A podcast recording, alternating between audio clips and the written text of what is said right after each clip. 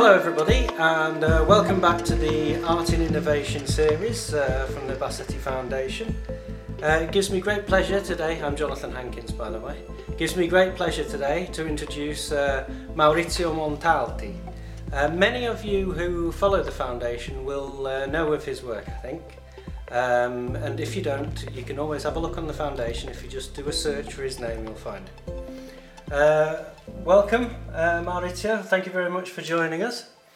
Um, Thank you very much, Jonathan, for having me today. It's a pleasure to be here. Now, on your website, uh, I see that you are striving to revealing unorthodox relationships among existing paradigms. And uh, I do, uh, I do know your work. I should say uh, this to the, uh, um, to those following. I do know Maurizio's work, um, and I think that that's uh, quite an, an, ex, an explanation, a, syn- synthesis, really, of uh, of your life in your artistic and scientific life. It's a it's an investigation. Your entire life is an investigation into unorthodox, a living of unorthodox relationships among existing paradigms, we might say. Um, so, can you just explain to our listeners uh, and through podcast and uh, viewers of the video what uh, what I might mean by that?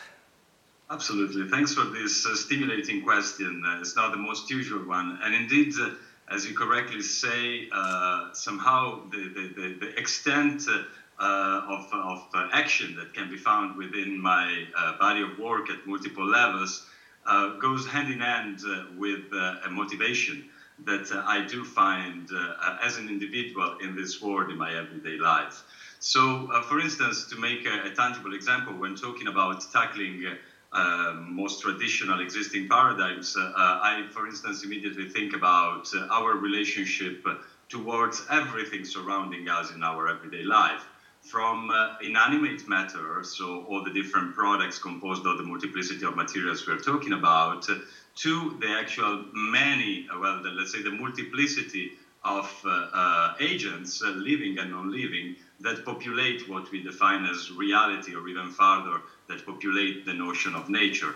Hence, my scope through my practice, uh, uh, again on multiple levels, on a, on a design research level, through the studios work, on an educational level, through my work in academia and in art academies, uh, on a more uh, industrial level, through my work uh, with, uh, with the company I founded, well, the, it, it attempts to provide novel perspectives and novel opportunities which derive from possibly responsible uh, analysis and responsible innovative outcomes that mostly are to be found uh, at the intersection between multiple disciplinary fields. And hence, this uh, kind of, uh, let me call them, uh, uh, hoping not to sound presumptuous, these revolutionary paradigms of positive advancement in, in the evolution of our society are, in fact, the, the, the key to promote a different, a different development and a positive impact as part of uh, the collectivity we are part of. And um, if, if we can uh, think about some of these paradigms, uh, could we see art and uh, science as representing two of these paradigms that you uh, are in the you are intersecting between? Let's say, can you give a little bit of an explanation about where you feel you fit in within those paradigms? Yeah, I mean, just to give a straightforward answer and then expand on it, uh, I see myself very much at the boundary where such uh, apparently diverse different fields uh, uh encounter. Um, this simply to, to say, uh, to make a little bit of a historical ref- reference, to reflect about how back in the days, and I'm talking not so long ago in evolutionary terms, I'm talking about several hundred years, years ago, uh, art and science were inextricably connected uh, with one another. Uh, let's think about uh, one of the most uh, illustrious uh, and well noted artists and engineers of our time, being Mr. Leonardo da Vinci. Well, he, he embedded in his own persona and in his own action all such different interests and eventually know-how and, and, and qualities that were expressed through different uh, manifestations, more on a technical or on a more artistic level. Uh, well, unfortunately, in more uh, recent times, there's been um, very much of a division that brought to a, a, a quite a dramatic separation between uh, the scopes of uh, such diverse practice, whereas uh, science has been looked at for, for quite some time now as the, the very pragmatic practice uh, providing uh, tangible facts uh, as opposed to art being conceived as something completely based on ethereal ideas, maybe for some. Nevertheless, uh, when you look at uh, uh, the scopes that the, the different practices have, and you look at the, uh, the laminal boundary that is to be found at the encounter between such different, apparently different fields, you understand that the goals that they pursue are mostly often exactly the same. It's not that the methodologies that uh, uh, they apply and the tools that, that are therefore taken into consideration and made use of uh, are inevitably very, very different. Inevitably, also, the type of audience with which each discipline tends to relate to and speak to is a different audience.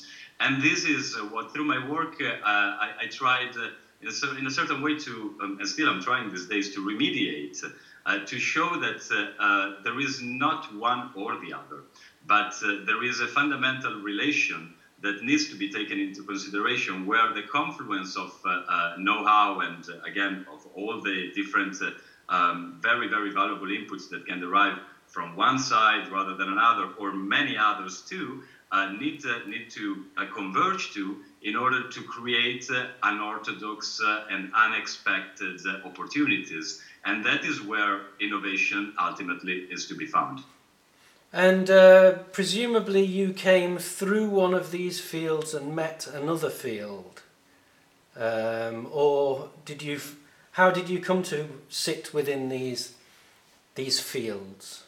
So uh, I actually have a little bit of a mixed background as uh, uh, I priorly studied engineering in Italy to follow up with uh, my master studies in design in the Netherlands. And while going through the development of my research for my thesis graduation project, uh, I was actually tackling different notions related to life sciences. Nevertheless, in order to uh, thoroughly um, attempting to understand what I was trying unraveling, I had the necessity to get in touch with different professionals from uh, the specific field I was interested in, so microbiology and more specifically fungal biology.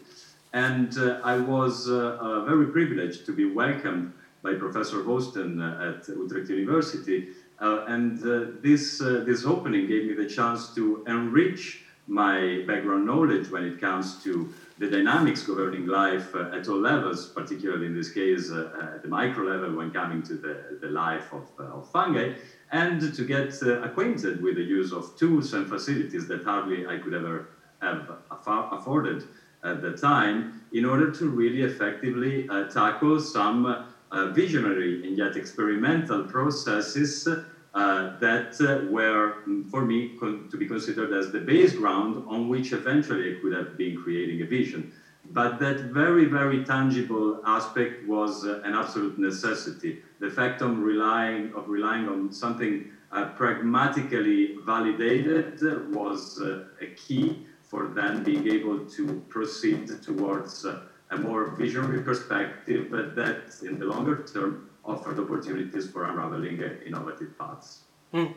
And um, how did you get interested in uh, responsible innovation as it uh, developed? Oh yeah, it's uh, it's been a little bit of a serendipitous pro- process, I would say, in the sense that uh, well, as an individual in this world, I uh, feel like holding a great responsibility in regard to possibly contributing uh, to uh, urgent uh, changes that are needed for tackling the most severe issues ca- characterizing contemporary society on different levels. We can think about societal level in terms of human society and relationships among each other, if not even beyond, to think about our responsibility to all the other agents that make up the ecosystem we are part uh, of. And uh, driven by this desire I started uh, uh, working in uh, a bit what, what some have defined as an anti-design perspective, uh, where in fact I, I, was attempting to avoid designing for creating something physical, something yet again uh, so ever present in our society, and working more towards uh, a design uh, for, for decay. So for, um, let's say, mm, envisioning and validating eventually perspectives that could allow us to get uh, uh, to, to, to deal and eventually get rid of uh, most of the materialities that surround us. And this thanks uh, to the fundamental action of uh, non-human living systems and specifically fungal organisms. So this uh, type of, all, all, the reflections that derive from this type of investigations opened up multiple research paths that eventually led,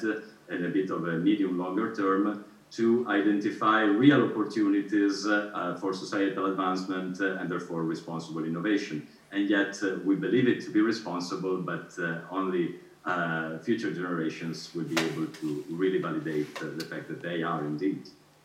Yes. Um, what about um, the scaling up of uh, of your interests and industrial production and uh, your experience with yeah. uh, with Mogu, for example? Can you tell us a bit about that? Yeah, absolutely. I, I was very fortunate uh, in um, um, seeing that the, the, work that I've been developing through the studio uh, practice uh, has been had been very very well received uh, on an international level. And uh, so that brought me at the time on multiple stages where uh, I was keeping talking about impact, I was keeping talking about radical change, and yet uh, I was doing that uh, with a uh, very, very privileged community, which is probably the 0.001% of the global community. Uh, of course, talking about impact uh, uh, with such limited audience was not my scope in the first place, or at least not only that, even if functional to a broader scope. And that's out of this frustration that, in fact, my uh, my, my life became a little bit more complicated when I decided, together with other colleagues, uh, to start uh, an industrial activity devoted to the commercialization of uh, products relying on fundamental biological principles. Uh, that's what happened in the long term. But as a first step, the, the, the wish, which one could say is also quite presumptuous from a human perspective, was one of uh, um, standardizing different types of biological processes. And we all know that it's no easy thing to do to standardize uh, life driven processes in order to be able to industrialize a production of dedicated materials that could counteract the negative impact uh, originated by the most traditional synthetic polymers that uh, populate our everyday life. And eventually, this happened and is currently happening through a range of offerings uh, uh, that uh, are um, to be found today in the market in the form of products. But it's not been an easy path. And certainly there is a substantial difference between these two types of practices. Whereas on the side, again, the language that you speak with a cultural audience uh, within uh, the design sphere and the more creative field is a, a, peculiar one as opposed to the dynamics and the language that must be adopted when interacting with a completely different uh, dynamic system which is ruled by uh, capital as a value and unfortunately mostly often financial capital. And so in order to change also that type of uh, uh value system uh, started being active within the existing system uh, to change it from within. This is what today Mogu is uh, strongly devoted to. And uh, can you just give me two words about what the future holds for you, then, please, Maurizio? Well, the future is exciting, uh, and yet I have no crystal ball. But uh, I can tell you, as a matter of fact, that looking at uh, what what we are doing and all the different efforts and sacrifices that brought us to obtain um, very um, positive results and uh, just to scratch the tip of an ice, iceberg, uh, because to be honest, we all believe to be very advancement, advanced in the field where we are operating, and we are to a certain extent, but nevertheless, we are just at the prehistory of a much longer innovation journey that uh, promises to um, quite uh, intensively impact in a positive way society and uh, uh, the global uh, I can see plenty of opportunities. Specifically, if I think about my work with with fungi, whom I consider actually really a partner, not just another biological agent that is there to be extracted and exploited. On the contrary, an active living partner, very, very tiny, but that uh, uh, you are in direct conversation with and in a relationship of interdependence with, well, actually, really the sky is the limit when working with fungi and with mycelium based technologies. And this goes beyond the fact of being able to create uh, new materials, uh, uh, new responsible production processes, and therefore new technologies. But it even goes towards the possibility of working towards uh, intelligent, uh, um, active, and adaptive systems which are capable of being kept alive and of providing us with, with uh, different types of feedback when it comes to, for instance, the places where we live. To give a, a, practical example, these days we are working on a visionary EU funded project which is called FUNGAR, Fungal Architectures, where we are, uh, in fact, constructing living architectures of living materials, not once living materials, that are capable of providing us with different types of uh, uh, feedbacks visible due to the change in morphology rather than to the change in, in, in, the, in their chromatic uh, um, uh, spectrum, uh, informing us about the conditions of the environment in which we are in. And that tells a lot in terms of how much we need to learn from the, such processes of observation and about the potential that we could derive from such type of partnerships. Going even beyond, I've been having the opportunity to explore the possibility of growing fungi on other planetary surf- surfaces, such as the Moon and Mars, uh, together with the European Space Agency, where we validated the possibility of uh, being able to transport minimal amount of materials along space travel in order to propagate it on site and create architectures that can shield us from cosmic radiation.